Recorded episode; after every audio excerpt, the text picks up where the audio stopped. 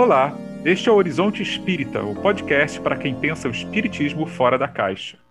Eu sou o Rodrigo Farias e aqui estão comigo Eric Pacheco. Oi, pessoal, então vamos para mais um podcast. Litsa Amorim. Oi, pessoal, que alegria estar aqui. E Érica Cristina. Olá, muito bom estar com vocês. E no episódio de hoje, um assunto bastante sério. Vivemos um momento de luto coletivo no Brasil. Acabamos de ultrapassar a marca de 500 mil vidas perdidas para a pandemia de Covid-19, o que nos torna o segundo país com mais vítimas no mundo. Isso equivale a alguns milhões de pessoas vivendo a perda de alguém próximo. Para além das discussões sobre a contribuição de políticas públicas e lideranças ineptas para esse cenário, importa pensar, falar e refletir sobre o luto, esse processo tão individual e ao mesmo tempo universal. Afinal, o que é o luto? É um mal necessário? O movimento espírita tem acolhido corretamente as pessoas enlutadas? Como podemos lidar melhor com esse processo? Hoje conversaremos com a psicóloga Cláudia Gallinter, que é sócia fundadora da clínica Eutimia e é também membro da Associação Brasileira de Pedagogia Espírita. A Cláudia tem se dedicado, entre outros temas, a estudar o fenômeno da morte, do luto, dos cuidados paliativos e da educação para a morte. Boa noite, Cláudia. Seja muito bem-vinda ao Horizonte Espírita. Olá, olá, queridos, olá, queridas. Uma grande alegria poder estar aqui com vocês. Essa conversa realmente muito importante, muito propícia, inclusive para o momento que nós estamos vivendo. Então, vamos começar. Vamos. É, bom, eu vou fazer a primeira pergunta. Vamos fazer começar pelo começo, como dizem, né? Uhum. Vamos pelo beabá do tema. É, como você chegou a esse assunto, Cláudia? Luto, né? Okay. Como você chegou a esse tema? Muito bem. Uh, bom, primeiro que tive as minhas próprias vivências, as minhas perdas, mas mais especialmente sobre perdas e luto, sobre o estudo da ciência da morte e do morrer, que nós conhecemos como tanatologia.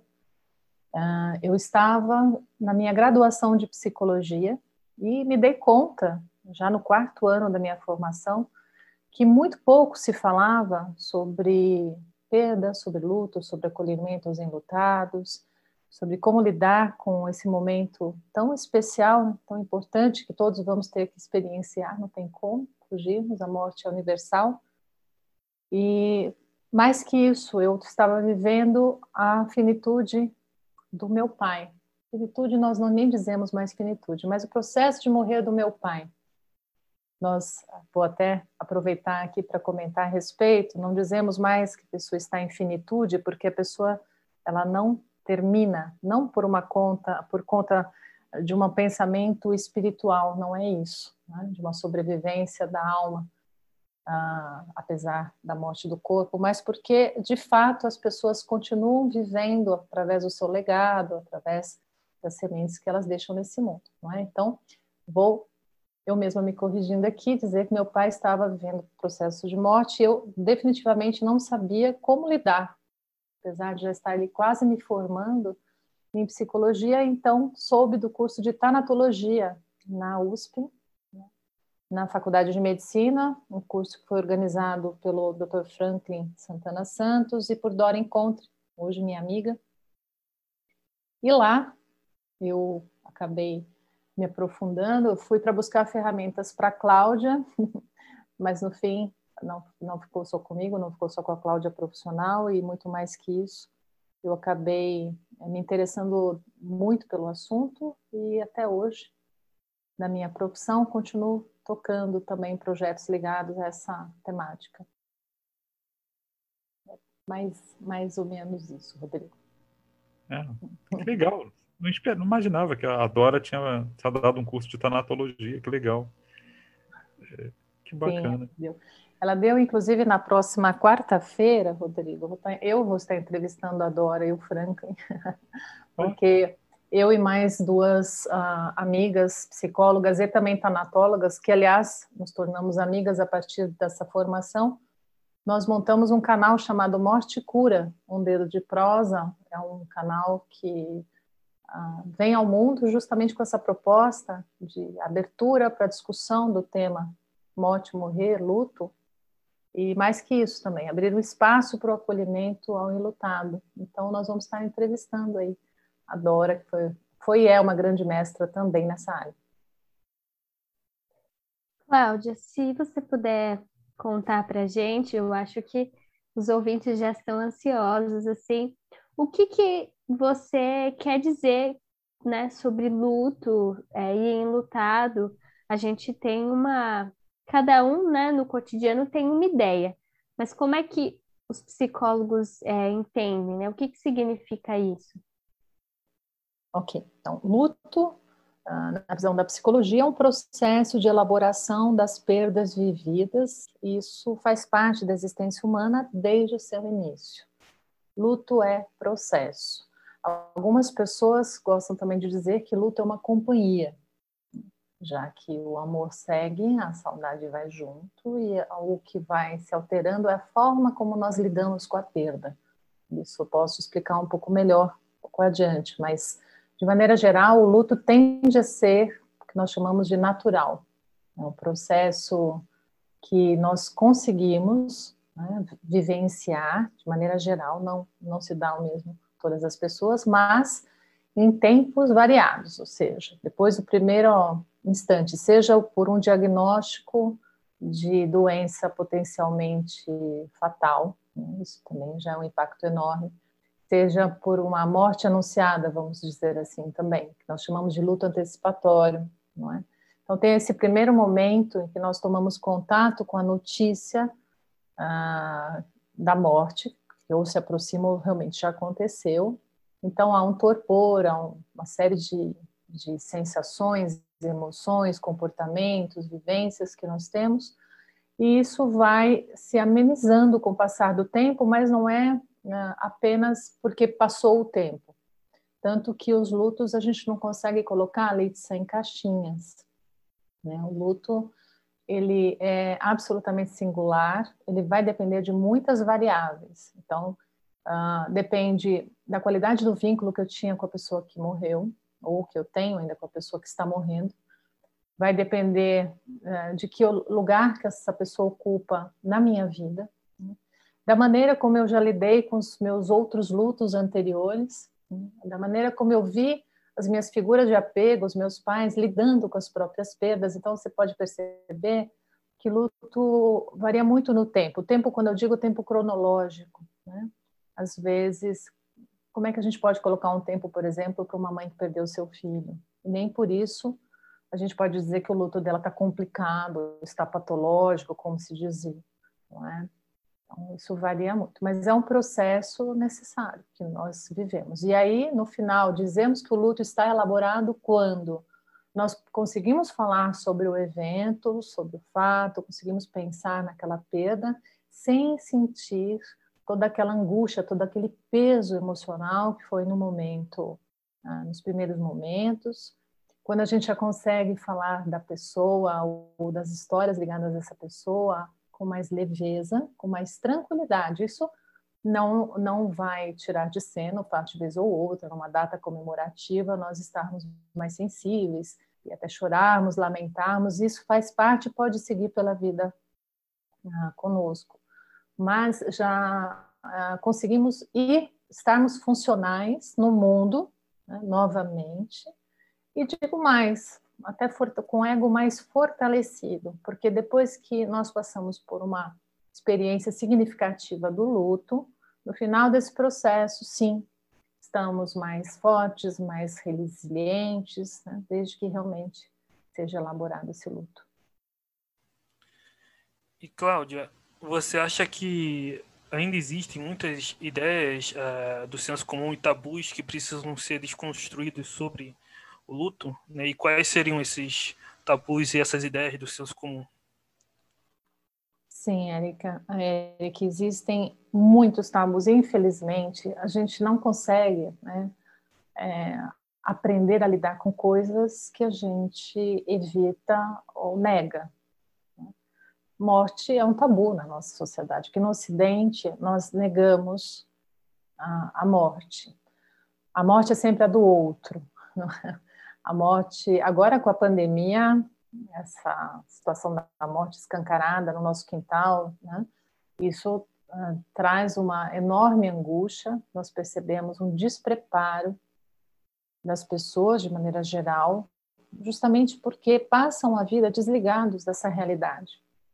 Nós temos é, uma, um caminho científico muito importante, muito relevante aqui no Ocidente, a partir do século XIX, principalmente, século XX, em que uh, colocamos a medicina no topo né, dessas ciências, inclusive, uh, e neste caminho científico, a grande luta da medicina é, é anular a morte, na verdade, né? vencer a morte, é um braço de ferro. Existem outras questões também ligadas, questões sócio-históricas, né? Porque na Idade Média, Eric, nós não só falávamos sobre a morte, como ela era um evento público e social. A morte estava presente no nosso cotidiano, as crianças participavam dos eventos, acompanhavam e de repente, nós nos desconectamos. Então, a morte virou um interdito. Como nós não conversamos a respeito, nós não sabemos como lidar.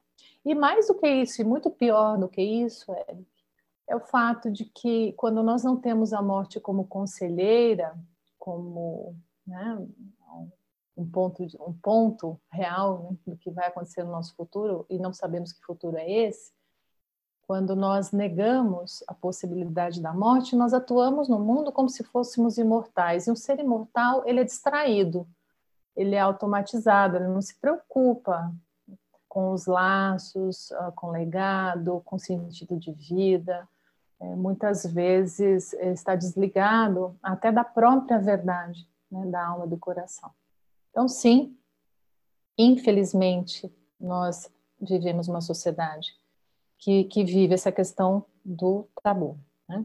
Isso precisa ser desconstruído? Sim. Então, por exemplo, esse, essa entrevista aqui é um dos caminhos para a gente refletir a respeito, mas não só. Né? Eu acho que cada vez mais temos que ser semeadores. E não se trata de trazer um tema como se fosse mórbido, ah, então vou pensar na morte todo dia, isso vai me, vai me deprimir. De forma alguma. Só o fato de lembrarmos, puxa, não sou eterno, e hoje? E se fosse amanhã? Muito bem, como é que eu estou lidando com o meu hoje? E se, porque esse e se é, altera significativamente, assim, a nossa relação com, por exemplo, com os nossos entes queridos. Quando eu saio da minha casa, se eu tenho alguma dificuldade com algum familiar meu, se tem algo não resolvido, e se eu tenho a morte como referência, eu tento acertar as coisas o quanto antes, né?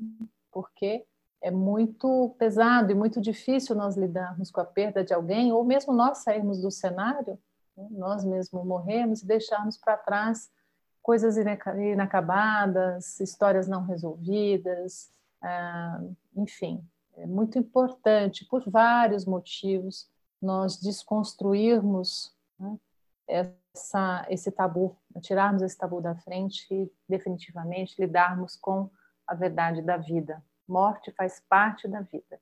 Falarmos da morte é também falarmos sobre a vida.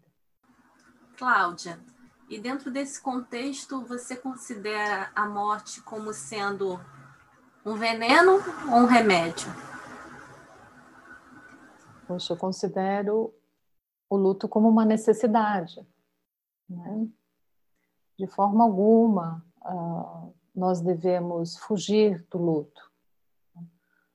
É, o luto negado, ou melhor, é, o luto não experienciado, porque existem algumas pessoas que tentam blindar né, o próprio campo emocional. Então, é, outro dia mesmo uma amiga perguntou para mim, ah, Cláudia, por que, que as pessoas sentem tão profundamente? Ela é muito sensível, essa minha amiga, tá bem?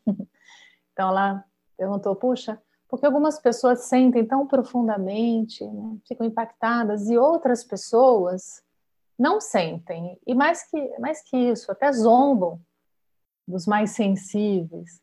Né?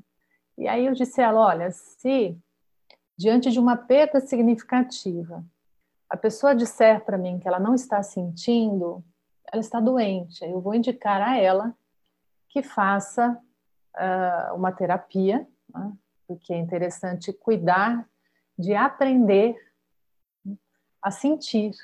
É muito importante uh, tomar contato com o sentimento. Então, sim, é, é um, não é um remédio, mas é um processo necessário, natural, humano. Precisamos passar por esse túnel. Né?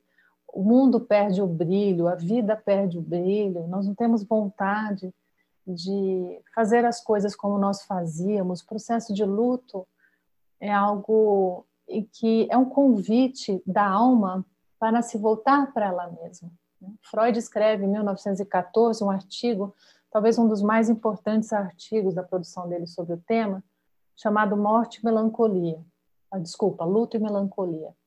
E nesse artigo ele vai explicar que nós temos um, um amor que estava indo em direção a uma pessoa. Ele vai chamar lá de objeto, mas não chama de pessoa. Então, de repente, a pessoa não está mais lá. Né? E aí ele comenta: esse amor a gente recolhe, a gente encolhe e recolhe, porque não está mais ali a pessoa. E durante um tempo, tudo perde o sentido, porque o sentido do meu amor era em direção àquela, àquele ser que estava ali comigo, aquela pessoa. A gente não está, então volta, fica tudo meio que sentido, há uma dor, um lamento, um ai, por que, que isso aconteceu. Então a pessoa enlutada, ela precisa né, não só contatar essas sensações todas, como também colocar para fora tudo isso. Ela precisa dizer, falar dessa dor, das suas dificuldades. Depois de um tempo, ah, vou dizer, o, o enlutado ele faz um trabalho psíquico. Não é algo tão é, passivo como as pessoas imaginam. Ah, o tempo vai passar, o tempo cura tudo. Não é, não é assim. Existe um trabalho emocional do enlutado. Esse trabalho acontece e tem quatro etapas específicas. Né? Não posso nem chamar de etapas ou estágios, mas sim, são quatro tarefas que o enlutado realiza no seu processo. A primeira delas é realmente morreu. É preciso uh, tomar contato com a verdade, com a realidade da morte. Não sei se vocês sabem, mas muitas pessoas têm dificuldade, inclusive, de aceitar que a morte realmente aconteceu. Aquelas mãezinhas que continuam colocando a mesa para os seus filhos, quando chegar para o almoço, né, o filho já morreu. Segundo momento, é preciso que a pessoa uh, faça um esforço mesmo, né, entendendo que lugar que aquela pessoa que morreu ocupava na vida dela e como é possível ela fazer as coisas no lugar daquela pessoa ou fazer as coisas sem ter aquela pessoa ali. Ela vai experimentando. Até que chega num ponto, e vou, direto para a elaboração, em que Freud comenta que aquele amor que estava indo para o que morreu, a pessoa começa a colocar no mundo, em outros lugares. Então, por exemplo, aquela senhorinha que o marido era casado há muitos anos, o marido morre, e ela começa a fazer enxoval para bebês na igreja. É uma maneira dela elaborar o luto. Esse amor está sendo colocado em direção ao mundo, e aí sim ela consegue fechar este processo, dando ao morto um lugar dentro do coração dela. Então, quando ela faz o enxovalzinho para os bebês, é como se ela estivesse fazendo o casaco do marido que morreu. Ok? É, Acho que é isso. Não sei se eu respondi bem, se tem mais alguma questão em aberto, mas é um processo necessário, Érica, muito necessário. Pegando seu gancho, Cláudia, é, sobre esse caso do cônjuge que vai, né? Uhum. Eu me surgiu uma pergunta aqui de improviso, que é uma coisa que eu, eu sempre tive para mim, para o meu senso comum pessoal, né? Meu senso individual aqui. É, você detecta alguma diferença, algum recorte por gênero na maneira de lidar com luto? Homens e mulheres tendem a, a lidar de formas diferentes com essas situações? Uhum. Ótima pergunta, Rodrigo. Ainda bem que ela te surgiu. Eu acabei de assistir com meu filho um belíssimo documentário, já havia assistido, e aí convoquei ele para assistir comigo, depois de um tempo, chamado Silêncio dos Homens. Não sei se vocês já assistiram. Se não, eu indico. Esse documentário está disponível no YouTube. Uh, foi produzido principalmente pelo pessoal do Papo de Homem, que também fazem um trabalho fantástico. E, de fato, os homens têm mais dificuldade para acessar os seus sentimentos, para expressar as suas dores. Meninos foram ensinados a não chorar. Né? Chorar é coisa de menina, né, Rodrigo? Então, com tudo isso, as coisas vão se complicando. De modo geral, as mulheres tendem a elaborar melhor as suas perdas, porque elas é, acessam mais os sentimentos e se permitem expor, né? se, se permitem estar nesse lugar mais vulnerável do que os homens, né? porque essa construção social de que homens precisam estar sempre fortes, né? não podem trincar de forma alguma, enfim, realmente é um complicador. Eu não tenho dados estatísticos para te passar agora, Rodrigo, mas a minha experiência clínica, eu percebo que o luto uh, nos homens, muitas vezes, ele se comunica conosco através de patologias no corpo também, ou distúrbios psíquicos. Então, a pessoa às vezes nos procura na clínica porque está com uma questão ligada à ansiedade, uma ansiedade generalizada ou algo mais pontual, uma crise de pânico. Então, quando nós começamos a pesquisar mais a história dessa pessoa, ou seja, por depressão também, enfim, nós chegamos, podemos chegar a essa questão de um luto não olhado, não vivenciado, não, não elaborado, porque negado. Eu imaginei que é, você diria alguma coisa assim, vai muito na linha do que eu supus, porque sendo homem, eu cresci vendo heróis estoicos. É, a gente cresce com esses modelos do herói que engole o choro e tem que ser forte para ser o sustentáculo dos outros, inclusive. Né? E às vezes, quando a dor se expressa, ela se é autorizada a ser expressa talvez pela raiva ou pela fixação Isso. em alguma coisa. É, eu sempre brinco dizendo que é, não à toa um dos heróis mais louvados né, entre os meninos é o Batman, que é exatamente o modelo do que não se deve fazer. Né? É o cara que reprime tudo e só libera essa energia toda de forma neurótica de, e agressiva. Né? Sim. É, é bem interessante. Exatamente. Mas tudo tem um preço e a fatura chega, né, Rodrigo? Então, por isso que é tão importante a, a, viver a própria verdade do que está sendo vivido. Olha só o que eu estou dizendo, parece redundante, né? mas é, viver a própria verdade é o que eu sinto diante da verdade, ou seja, diante do fato, daquilo que está acontecendo. Essa é a verdade. Quando nós realmente somos honestos, humildes né, para aquilo que está sendo apresentado, quando nós uh, nos abrimos para a experiência e também sem medo de, de nos destruirmos, porque sim, o ego aguenta o luto. O ego aguenta o luto. Então, se uh, nós diminuirmos este medo todo e, e experienciarmos, pelo contrário, né? tão rica a experiência, como estou dizendo, é muito rica a experiência, e no final dela, estamos mais fortalecidos. Então, trabalho muito importante também para os homens.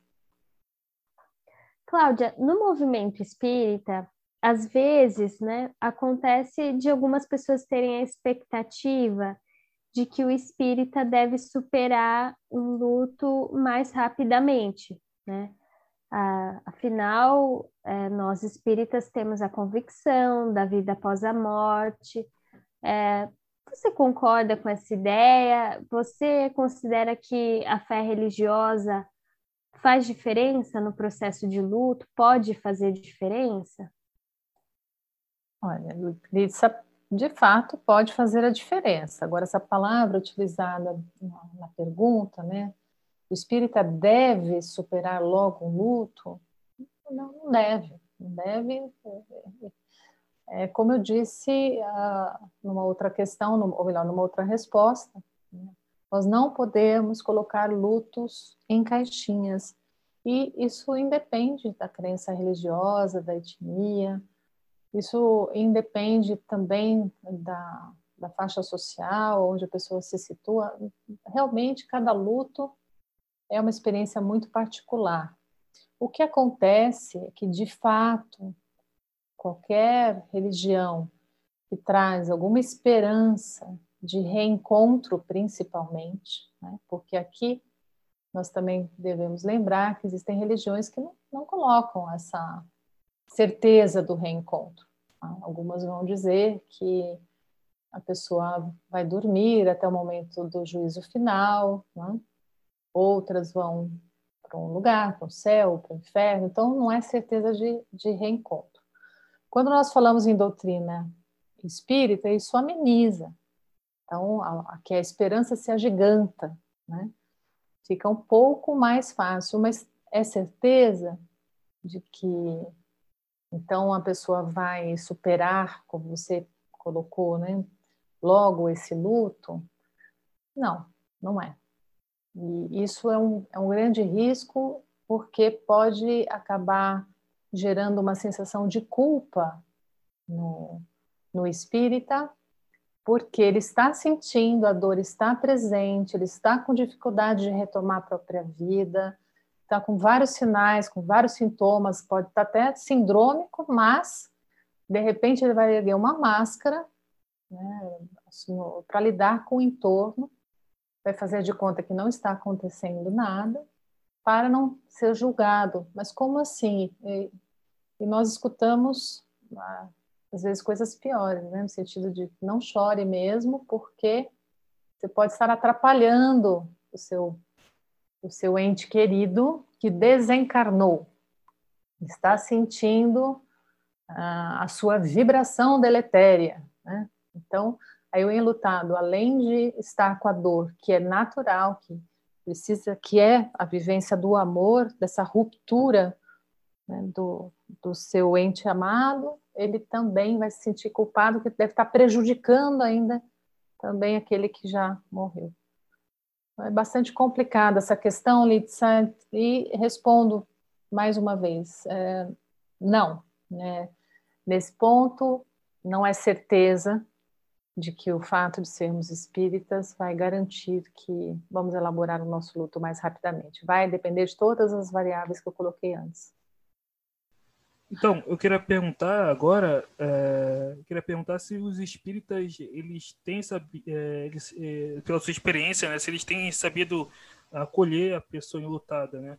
Ah, eu vejo, na minha experiência, muitas das vezes, algumas pessoas se apegam muito a cartas eu, eu já vi isso acontecer, a pessoa vai receber uma carta, recebe outra carta e, e fica nesse, nesse ciclo.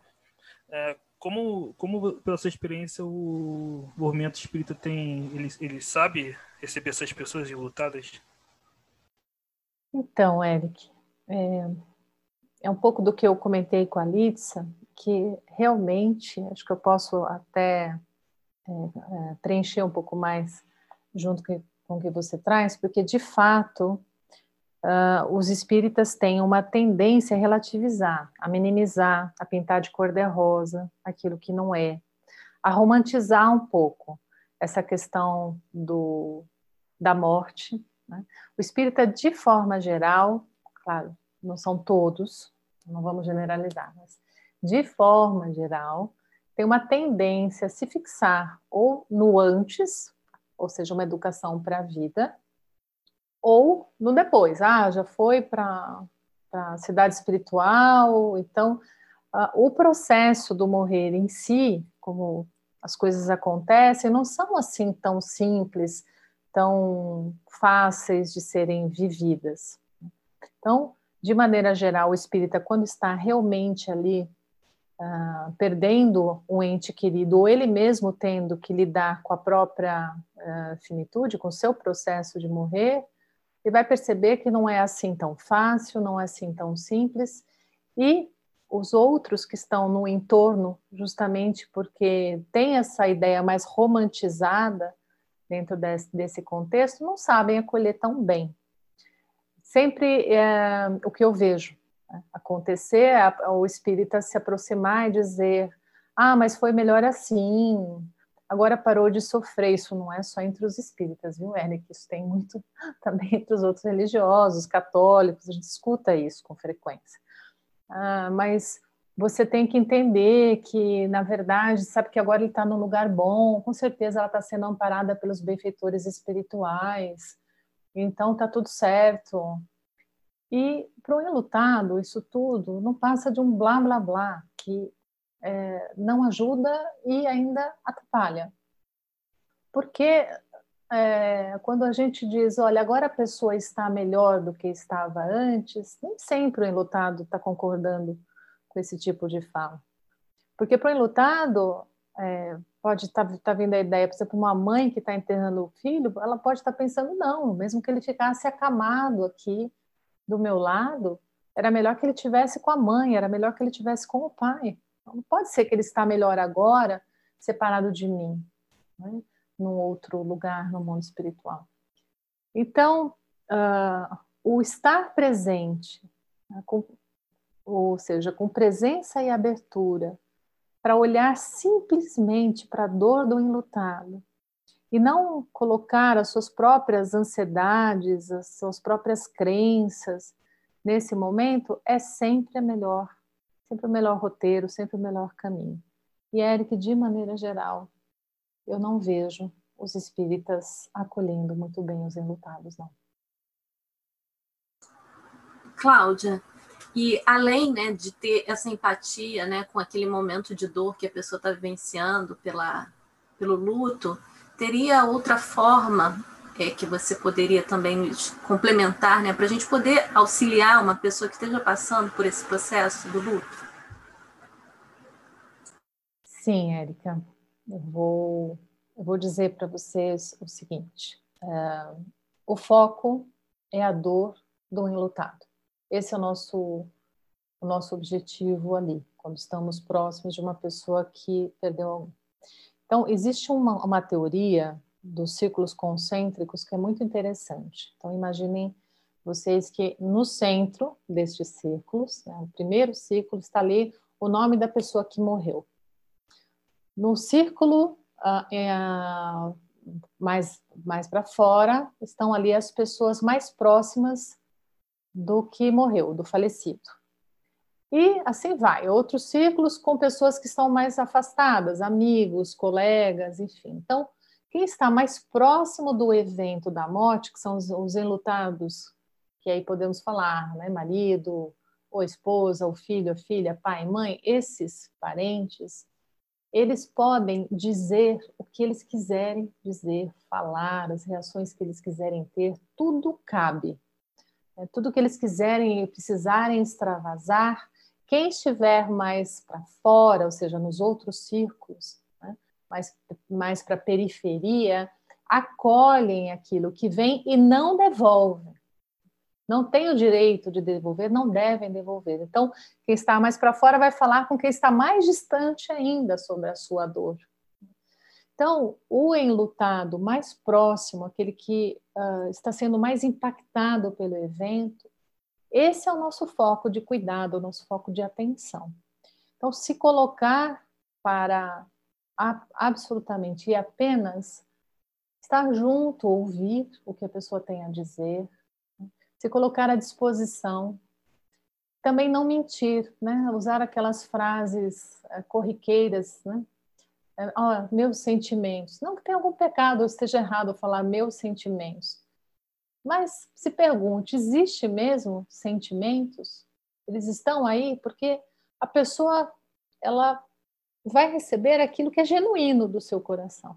Então, se você de fato está junto, se você está olhando nos olhos da pessoa sem, sem ter vontade de sair correndo dali, porque muitas vezes as pessoas vão muito mais por necessidade né, de um, um recurso social, então vão estar lá, mas queriam mesmo estar distantes.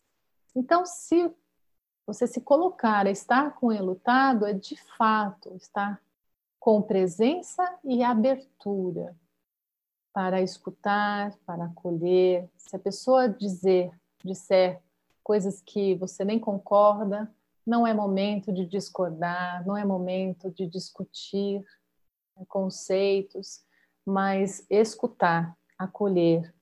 E ao que ah, nós uh, podemos fazer e que cai muito bem é validarmos aquela emoção, validarmos aquele sentimento que está sendo colocado. Então, eu vejo sua tristeza, eu percebo que está sendo muito difícil. Eu realmente entendo, mas eu posso, assim, imaginar o tamanho da, dessa dor, uh, não consigo sentir, né? mas sei sim que você está sentindo e eu sinto porque gostaria uh, de te ser útil, o que você precisar, eu estou aqui, estou com você. Aliás, também pode ser simplesmente de estarmos juntos. Olha, estou aqui, estou com você. Isso já é muita coisa, embora pareça não ser. Uau! é uma eu acho que esse episódio vai ser um dos mais ouvidos, ou pelo menos deveria ser. Porque nem sempre a gente tem. Nem sempre os temas permitem uma, uma orientação tão prática quanto essa que você está dando agora. E é o tipo de. É o tipo de situação que só não passa por ela quem morre muito cedo. É meio inevitável. E à medida que a vida vai passando, a gente vai colecionando um número cada vez maior, né? De momentos pelo menos parecidos com esse, se não de estar no luto, pelo menos de estar perto de quem está. Uhum. É, a pergunta que eu tinha que fazer, na verdade, é, ela até parece um pouco diminuta à luz disso, né? Que a gente, quando pensa em luto, a gente pensa logo na perda de pessoas queridas. É, geralmente é o, é o grande foco, é o mais extremo, mas a pergunta que eu queria fazer é o seguinte: é, embora se possa entender que a perda de pessoas queridas deva ser a forma mais extrema, é, a gente ouve falar também de outras formas de luto, né? outras, de outros tipos de perda, né? às vezes de um emprego, de um relacionamento, de status, né? de outras coisas assim. É, isso, na sua experiência, também é, é um problema? É, é, isso pode ser realmente chamado de luto? É só uma diferença de grau em relação à, à, perda de um cônjuge, a perda de uma mãe, a perda de um filho? Ou, ou são coisas diferentes que a gente só põe na mesma caixinha para simplificar mesmo, como leigos? Uhum. Ah, nós uh, evitamos usar isso entre os profissionais da, da área né, que fazem esse trabalho com os relutados, nós evitamos chamar luto por exemplo, a perda da identidade profissional, né? quando a pessoa se aposenta e, e aí já não é mais não é mais a secretária, não é mais engenheiro, agora eu sou um aposentado. Isso traz uma dor também. Nós também não chamamos mais de luto quando é a perda de um animal de estimação, chamamos de perda. Por isso que tem essa diferenciação, perdas e luto. As perdas, então, elas englobam as questões materiais também, né? as questões profissionais, enfim. Quando é luto, de maneira geral, os profissionais ligados a essa, a essa temática uh, se referem a, a entes queridos, a pessoas, a humanos. Okay? De maneira geral, assim. Como que a gente trabalha as perdas e os lutos? É muito diferente? Não, não é. Ah, Rodrigo, de maneira geral, a gente. E outra coisa, né? depende do sofrimento do ser que nós estamos acolhendo. Porque sofrimento é sofrimento, dor é dor. Tá? Nossa, mas eu sofri muito mais quando morreu uh, o meu vizinho do que quando morreu o meu irmão? Pode ser? Pode, pode acontecer. Pode acontecer. E nós vamos lidar com esse sofrimento, porque ele vem cheio de significados, vem cheio de símbolos, vem com uma história. É? Nós respeitamos muito, é um dos pressupostos básicos né, do bom ajudante, uh, o psicólogo é um ajudante também, uh, do bom acolhedor, é não julgamento, né? não julgar aquela dor, não julgar aquele sofrimento, não julgar aquele lugar que a pessoa ocupa nesse momento, porque tudo tem o porquê, está relacionado à história dessa pessoa. Nós não temos elementos né, para dizermos se está certo, se está errado. O que nós fazemos é cuidar. E o bom cuidador, repito, ele não julga, ele tem um amor incondicional, né? uma empatia, uh, ele consegue ter esse envolvimento na existência do outro sem se perder no outro, né? porque senão seria um grande problema. A gente se envolve na existência do outro, mantendo a nossa individualidade, né? E, acima de tudo, mantendo a nossa congruência, que seria isso. Aquilo que eu estou sentindo, está impactando em mim também, diz respeito à minha história, eu preciso estar inteiro, congruente com isso, porque senão eu me perco no meio desse, dessa ajuda. E em vez de ajudar, eu atrapalho. Então, é, todo tipo de, de, perda tem que ser cuidada? Sim, Rodrigo, todo, todas as perdas. Tudo aquilo que gera sofrimento precisa ser cuidado. Cláudia, eu me lembro de assistir uma aula sua, né, sobre educação para a morte, tanatologia, eutanásia, distanásia, vários temas, né, em torno desse fenômeno da morte na Associação Brasileira de Pedagogia Espírita. E é, uma coisa que me chamou a atenção na sua palestra era esse tema da distanase, né, que seria quando a gente afasta de forma antinatural uma morte que está próxima, né, até é, gerando dor para a pessoa que está nos processos de morte. Se você puder explicar um pouco para a gente o que é isso. E eu queria te perguntar, né? Você acha que a distanásia é sintoma é, do fato de que a morte é um tabu, é um problema na nossa sociedade? Uhum. E, por fim, é, se você puder contar um pouco para a gente sobre os cuidados paliativos, fico me perguntando se eles são é, uma abordagem, uma proposta que se contrapõe à prática da distanásia. Certo, Litsa. Bom, essa última parte da pergunta daria mais um podcast de uma hora e meia. Cuidados paliativos. Então eu vou resumir o resumo do resumido bem resumido, tá bom? Já está convidada, então. ah, tá bem, obrigada. Vamos lá, distanásia, Litsa, é uma obstinação terapêutica. Nós temos, uh, eu vou falar, são várias possibilidades, eu vou falar algumas delas. Então, eutanásia é o que é o mais discutido, principalmente no meio espírita, né? Eutanásia seria nós uh, abreviarmos, na verdade, adiantarmos o momento da morte. A pessoa não estaria ainda morrendo, nós vamos lá e fazemos uma intervenção né, e adiantamos o momento da morte da pessoa. Isso é eutanásia. A mistanásia seria quando é possível, por exemplo, um médico ajudar uma pessoa que está caída no chão e ele passa reto. Algo como o levita e o, o Cohen na parábola do samaritano. Né? Então, aquilo ali, na parábola do samaritano, foi uma distanásia. Para quem conhece o Evangelho, deve saber do que eu estou falando. É, poderia ter evitado, mas tudo bem que chegou o samaritano e salvou o homem que estava caído, mas se ninguém salvasse, aquilo seria uma, uma mistanásia. Nós temos a, a ortotanásia. A ortotanásia é a morte no tempo certo, é a morte quando ela tem que acontecer. Quando realmente os recursos do corpo já se esvaíram, e, e não se deve fazer mais nada com relação a isso.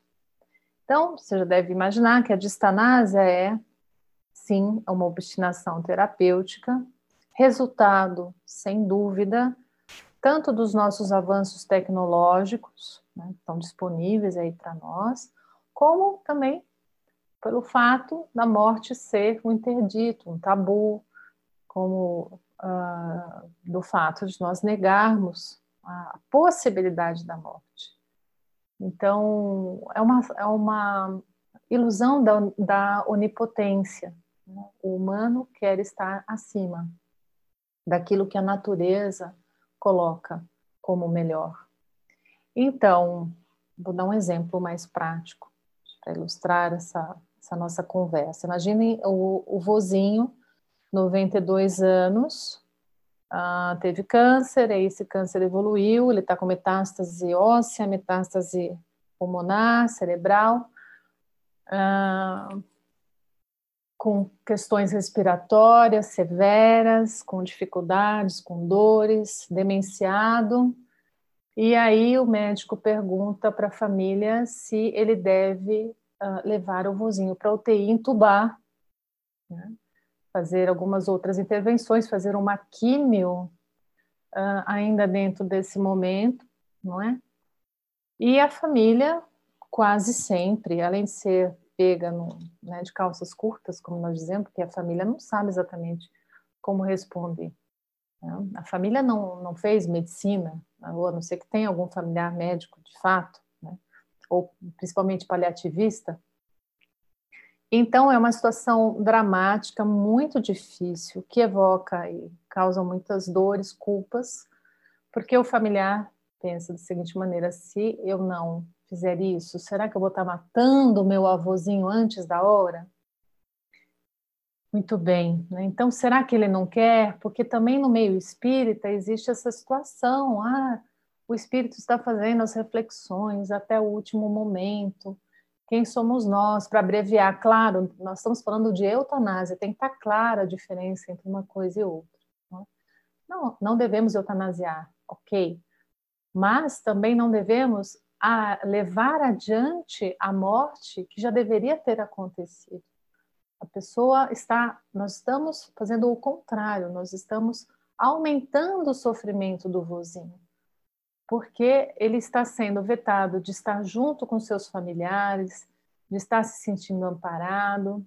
Ele vai estar ligado a um monte de tubos e fios num ambiente refrigerado, né, com ar condicionado. É, enfim, sem o mínimo de humanidade, mínimo. E se tem algo que é sagrado, é o momento de morrer também, não é? É muito importante. Então, morrer com um pouco de qualidade de vida, eu vou dizer, com humanidade, com alguma dignidade, é muito importante. Muito importante. Então, sim, a distanásia é o resultado dessa obstinação toda e uh, dessa negação toda, não é? E uh, cuidados paliativos. Cuidados paliativos, é, acima de tudo, é uma filosofia nasce a partir da filosofia hospice com Cicely Saunders na Inglaterra. É, ela prevê, cuidados paliativos prevê uma equipe multi, né? então tem um olhar amplo com uh, psicólogos, médicos, uh, terapeuta ocupacional, uh, fono, enfim, fisioterapeutas. Então esta equipe toda ela abre um guarda-chuva tanto no paciente que está morrendo, como para os seus familiares. Ela cuida de todos os sofrimentos. Paliativar é cuidar de todos os sofrimentos: sofrimento existencial, espiritual, sofrimento físico, psicológico, social. Então, é um cuidado muito amplo. E, sim, agora vou ter que resumir, para não seguir tão, tanto adiante. Ah, segundo a visão dos cuidados paliativos, a boa morte é a ortotanásia, é a morte no momento certo. Então, lembrando que também não se uh, nós não vamos recorrer aos cuidados paliativos só quando nós estamos morrendo. Isso que as pessoas não sabem, eu acho que é importante dizer aqui. Cuidados paliativos podem entrar uh, como, como um caminho terapêutico Assim, por exemplo, quando eu recebo um diagnóstico de câncer, eu posso ir para a cura. Não tem, tá ótimo, né? E, e também o paliativista vai atuar no sentido das terapêuticas de cura. Mas todas, todos os sofrimentos que estão associados a esse diagnóstico, o impacto desse diagnóstico em mim e no, nos meus familiares, a equipe de cuidados paliativos vai estar, então, cuidando, dando todo esse respaldo para que esse sofrimento seja minimizado, para que a pessoa tenha o suporte né, para atravessar esse túnel difícil, esse caminho uh, rumo à cura. Quando não acontece a cura, esse, essa equipe segue junto, é, trazendo qualidade de vida enquanto vida existir. E Cláudia, uh, então indo para uma outra questão, né? Uh, o que, que, seria essa educação para a morte? Né? O que, que você recomendaria para alguém se preparar uh, para a morte? Né? Uh, por exemplo, eu, eu, queria colocar uma questão também minha. É, é natural o medo da morte ou, ou não? Né? Uhum. porque falando disso, eu me lembrei de um trecho do, da obra de Kardec, do São Inferno, que diz, Kardec diz porque os espíritas não temem a morte. Um dos capítulos aí. O medo da morte é, é, é natural. Como é que é uma educação correta para a morte? Uhum. Ok. Você me fez lembrar agora de uma, uma entrevista que o Roberto Crema fez quando perguntaram para ele uh, nessa entrevista se ele tinha medo da morte. E ele disse, ele contou várias coisas, uma delas que ele teve uma experiência de quase morte quando ele era ainda um menino e que isso, de fato, uh, minimizou muito qualquer receio que ele pudesse ter sobre a, a morte. Mas, ele disse sabiamente também nessa entrevista, morre bem quem viveu bem. Então, uma educação para a morte é, seria nós buscarmos viver uma vida com sentido, uma vida com significado, com onde nós podemos realmente deixar um, um legado, onde nós observamos os nossos sonhos, nós cuidamos dos nossos laços, nós exercemos uma profissão pautada nos nossos valores, nos nossos talentos. E quando nós temos a morte, de novo, repito, né, uhum. como um ponto, um parâmetro, uma perspectiva, nós uh, vivemos melhor. Educarmos-nos para a morte nada mais é do que melhorar a maneira como nós lidamos com a nossa vida. Repito, morre bem quem viveu bem. E o Roberto Crema, nessa entrevista, ele responde: olha, você me pergunta se eu tenho medo da morte. Pois é, sempre que surge o medo da morte, Eric, nós precisamos nos perguntar: o que é que não está bem resolvido na minha vida? O que é que eu ainda preciso organizar? O que é, do que é que eu realmente tenho medo? Porque são pelo menos três os grandes medos. A pessoa tem medo de perder autonomia quando está morrendo. Muitos dizem isso para gente na clínica. Né? A pessoa tem receio de não estar mais com seus entes queridos. E o terceiro grande medo é o que, que acontece depois da morte. Né? É, o que realmente vai acontecer. As pessoas têm medo das dores, das coisas que estão envolvidas com o processo do morrer. Mas se nós entendemos né, que é possível o controle de sinais e sintomas dos aspectos físicos quando é uma morte anunciada, repito, né? Ou se é uma morte é, instantânea, então não tem nem o que aliviar de sinal e sintoma, porque simplesmente de uma hora para outra a pessoa realmente desencarnou, morreu. Mas é, eu acho que é importante a gente é, focalizar na seguinte situação, Eric. Quando nós estamos com muitos medos, né, nem quero pensar na morte, só de pensar eu me angustio, a pergunta é: o que é que está aí para ser feito, para ser realizado? Qual foi o sonho que você não visitou? Quais são os laços que você precisa refazer? Quais são as aprendizagens que você ainda precisa buscar? Tudo isso. Né? Quando nós falamos do medo da morte, nós precisamos repensar a vida, eu repito. E aí, sim, quando de repente nós estamos fazendo o nosso melhor possível, não é sermos perfeitos, claro que não, mas estamos tendo uma vida autêntica, de fato, o medo da morte diminui muito, se não desaparece. O Cláudia, e de, e de que maneira a gente pode ajudar uma pessoa que está sentindo né, a proximidade da morte? É, da mesma maneira como nós nos aproximamos de um enlutado, nós também estamos auxiliando alguém que está morrendo. Repito, presença e abertura, e o foco é a pessoa. E claro que ela está no centro, então, de todos aqueles círculos que eu coloquei na teoria anterior. Né? Ela está no centro, a dor dela é, é importante. É interessante, Érica, que não sei se vocês já se deram conta disso, mas quando as pessoas. Nós hospitalizamos a morte, né? Eu não disse isso, mas acho que está tão evidente que eu nem precisava falar, né? Nós hospitalizamos a morte. Tem algo interessante, nós. Para nos internarmos, nós entramos pela porta da frente do hospital, mas quando morremos, somos né, levados embora pelos fundos. A morte é algo muito feio, ninguém quer ver, ninguém quer falar. Nós queremos a morte distante. Então, quando vamos visitar alguém que está morrendo, de modo geral, é tão insuportável para a pessoa que ali, que ali está, né, junto, acompanhando, que ela não quer se abrir para ouvir.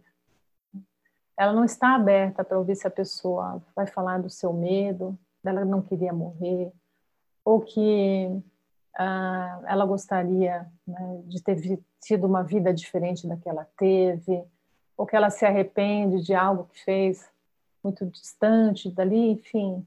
Pessoas não se abrem para escutar, não estão juntas, isso é muito ruim. Então, se quer realmente uh, acompanhar um moribundo, é estar aberto para escutar tudo que ele tem para dizer, se é que ele quer, e até encorajar. Né? Nós profissionais encorajamos a pessoa a dizer. Ela precisa sentir essa abertura, essa confiança. E quando o vínculo está instituído, quando ele realmente acontece com a gente, a pessoa fala de todas as suas dores. Tem um livro muito bom chamado Antes de Partir, uh, os cinco maiores arrependimentos das pessoas que estão morrendo, de uma enfermeira australiana, paliativista também, e ela conta como as pessoas sim narravam os seus as suas dores, os seus arrependimentos e como era importante poderem ter esse espaço, essa abertura. Um pouco antes de eu me sentar aqui para responder essas perguntas a vocês, essa, essa entrevista, eu estava fazendo um momento de prece em família, toda semana, no mesmo horário a gente faz, domingo às 20 horas. E aí, o meu, o meu marido é judeu, ele lê sempre um, um trecho de um, de um livro judaico, e justamente hoje, pela sincronicidade, né, gente, o texto que ele leu é a prece que todo judeu tem que fazer quando estiver morrendo. Então, também acho que vale a pena dizer para você, Érica, que é importante levar em conta qual é a religiosidade da pessoa, respeitar o que é importante para ela dentro das suas crenças, não é? Então, nós não vamos, por exemplo, acompanhar o evangélico com um olhar, né, ou levando a filosofia espírita para ele. No momento da morte, isso é um absoluto desrespeito, não faz sentido nenhum. Pode fazer sentido para nós, não para ele. Não é? E para um judeu, por exemplo, ele vai fazer a prece estimar Israel e nós vamos estar juntos né, com muito respeito nesse, nesse contexto. É isso. Né?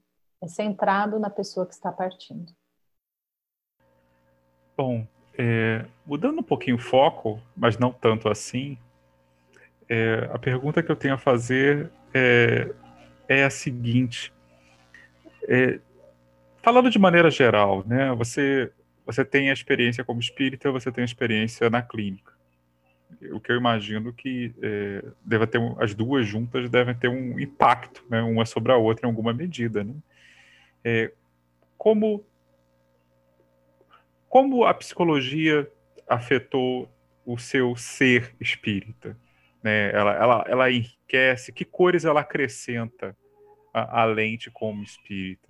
Porque hoje em dia a gente vê muito nos centros, né? Uh, existe uma hoje em dia a pegada me parece muito forte na literatura espírita é pela para via do autoconhecimento né? Joana de Ângeles e sua série psicológica Hamed que é, eu particularmente gosto muito eu e Erika somos colegas de estudo de Hamed é, entre outros né muitos outros então hoje em dia me parece que existe uma abertura muito grande no movimento espírita para alguns elementos pelo menos da psicologia algum tipo de diálogo com a psicologia. É, é, não sei se nem sempre, talvez, do jeito que os espíritas imaginam, né? Porque afinal, muito, a maioria de nós somos leigos, né? E como é que é essa relação para você na sua experiência? Como é que a psicologia e o espiritismo é, se envolvem na maneira de ver o mundo, de atuar numa área ou na outra? Uhum. Bom, Rodrigo, é, para mim, o, o Espiritismo, imaginando um colar de contas, e essa visão também é do André Luiz Peixin, aprendi com ele. Ah, imaginando um colar de contas, nós temos aí, cada conta é uma ciência, um, uma área humana, um saber humano. Então, temos ali matemática, física, biologia, sociologia, antropologia, todas as áreas. O, o espiritismo, ele é o fio que perpassa todas essas contas. Né? O espiritismo é, é uma filosofia noteadora, né? e também passa pela psicologia. É, e a psicologia também enriquece né? o movimento espírita, eu vou dizer assim, não o espiritismo. O espiritismo ele já, ele já tem né, esse, esse alicerce. O que, que a psicologia faz? Ela explica melhor, ela explicita melhor algumas coisas. Lembrando que a psicologia, eh, como nós conhecemos hoje, ela nasce depois da doutrina espírita. A psicologia é uma ciência muito recente, muito recente. Né? É, um, é um bebê ainda. Estamos desenvolvendo a psicologia. As teorias da psicologia ainda estão ah, muito, muito ah, na última década, inclusive, mas estão, eh, estamos desenvolvendo. Então, ah, no que a psicologia me ajudou? em muitas coisas. Repito, até para compreender melhor o conceito do amor uh, proposto pelo cristianismo.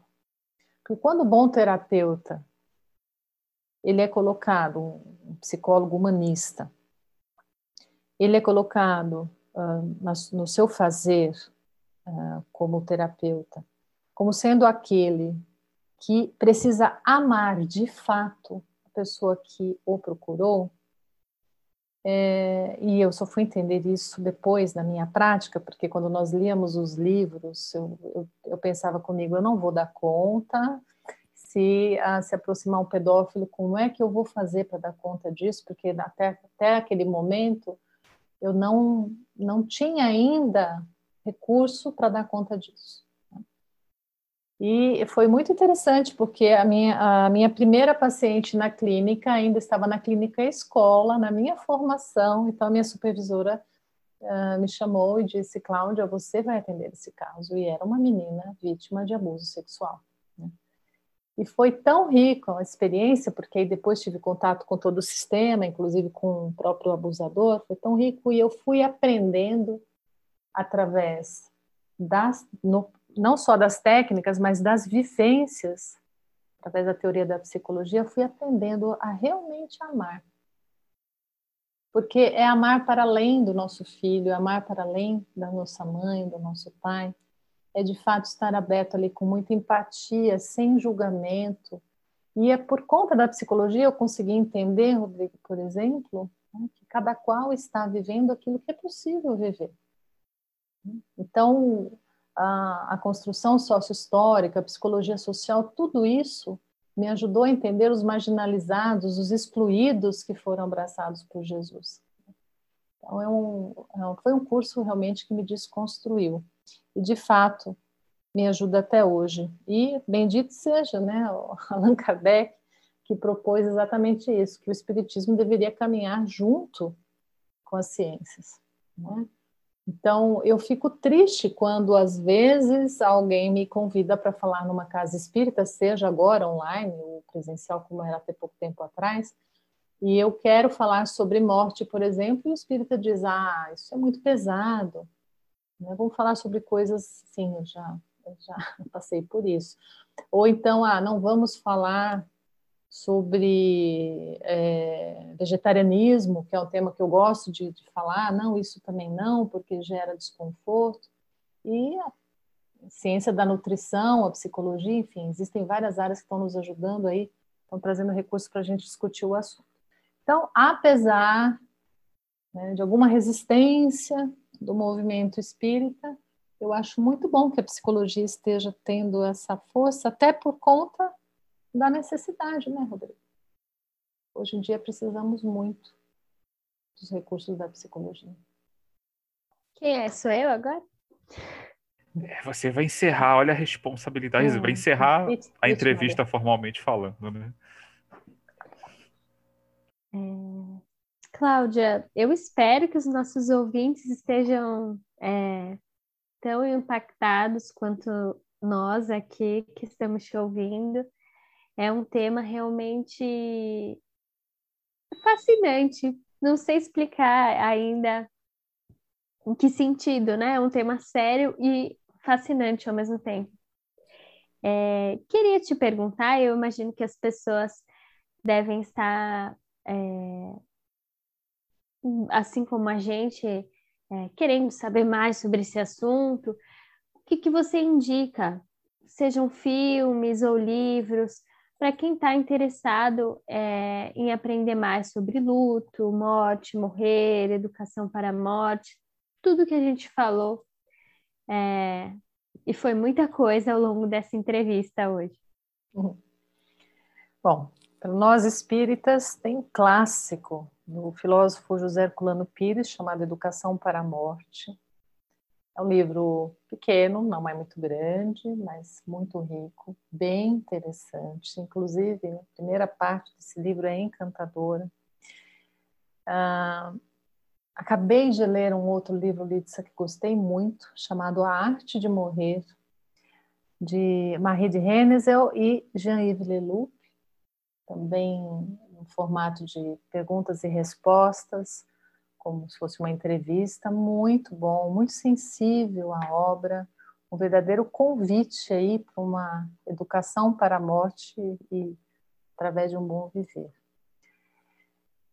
Vou dizer também que nem sei se tem mais, Lidsa, mas os três livros que nasceram da nossa formação de tanatologia lá na USP, chamados também A Arte de Morrer, o mesmo nome, A Arte de Morrer, só que visões plurais, da editora Comênios. É, são três volumes, todos eles contendo artigos científicos, mas também de leitura tranquila para todas as pessoas, são maravilhosos. O livro tibetano do Viver e do Morrer, do Sogyal Rinpoche, também é muito bom. Para os profissionais ou aqueles que querem se aprofundar nesse olhar mais científico, aí eu já indico as obras de Warden, como Aconselhamento do Luto, Terapia do Luto. Filmes existem muitos, né? Então, Beleza Roubada, enfim tem muitos, eu até teria dificuldade agora de dizer o nome, desde Procurando Nemo, por exemplo, né, nós não tocamos num assunto muito importante aqui, acho que não vai dar tempo, que é o acolhimento do luto da criança, que isso é um capítulo à parte também, muito necessário. Né? A criança também vivencia, experiencia o luto como um adulto, só que são outros caminhos para a gente fazer esse trabalho com a criança. E sim, a literatura infantil que trata dessa temática é muito bem-vinda para falarmos sobre morte com criança, mas também os, os filmes, né? Eu estava falando Procurando Nemo, por isso que eu lembrei. Procurando Nemo tem ou Galinho Chicken Little, né? O Céu está caindo, enfim, tem vários filmes mais atuais também é, que são interessantes. Como eu comentei já nessa entrevista, nós temos o canal Morte Cura, um dedo de prosa, e aí fica o convite a todos que estão nos escutando a visitarem. Nós temos ali um espaço uh, no Instagram e um canal no YouTube, e ali nós disponibilizamos todo o um material. Você tem entrevistas, uh, diálogos, pequenos vídeos sobre luto antecipatório, sobre luto natural, sobre mães enlutadas, enfim. Ah, ou sobre como falar com crianças sobre morte. Então, fica o convite também, ali é um, é um espaço disponível a todos que querem saber mais sobre o assunto.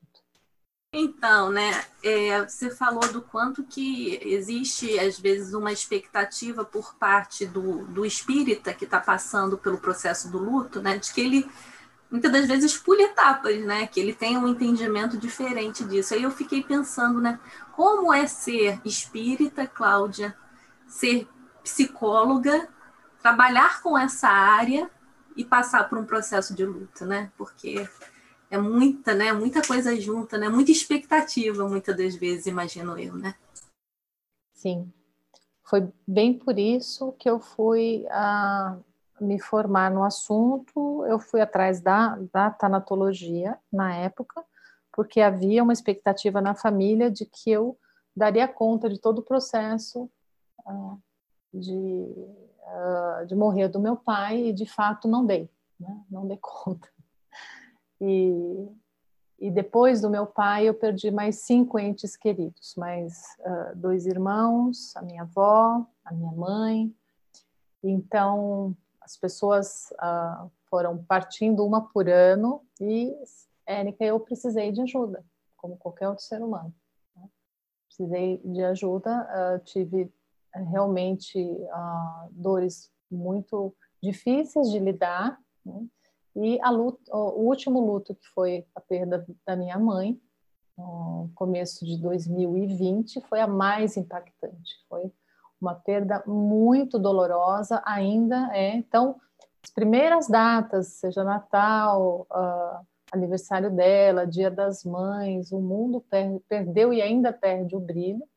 E eu estou, eu considero que ainda estou vivenciando o meu processo. Então, tudo bem, né? Eu já sei, já me permito, uh, sinto, falo, mas também preciso de ajuda, preciso dessa rede de apoio, né? como todos os outros seres humanos.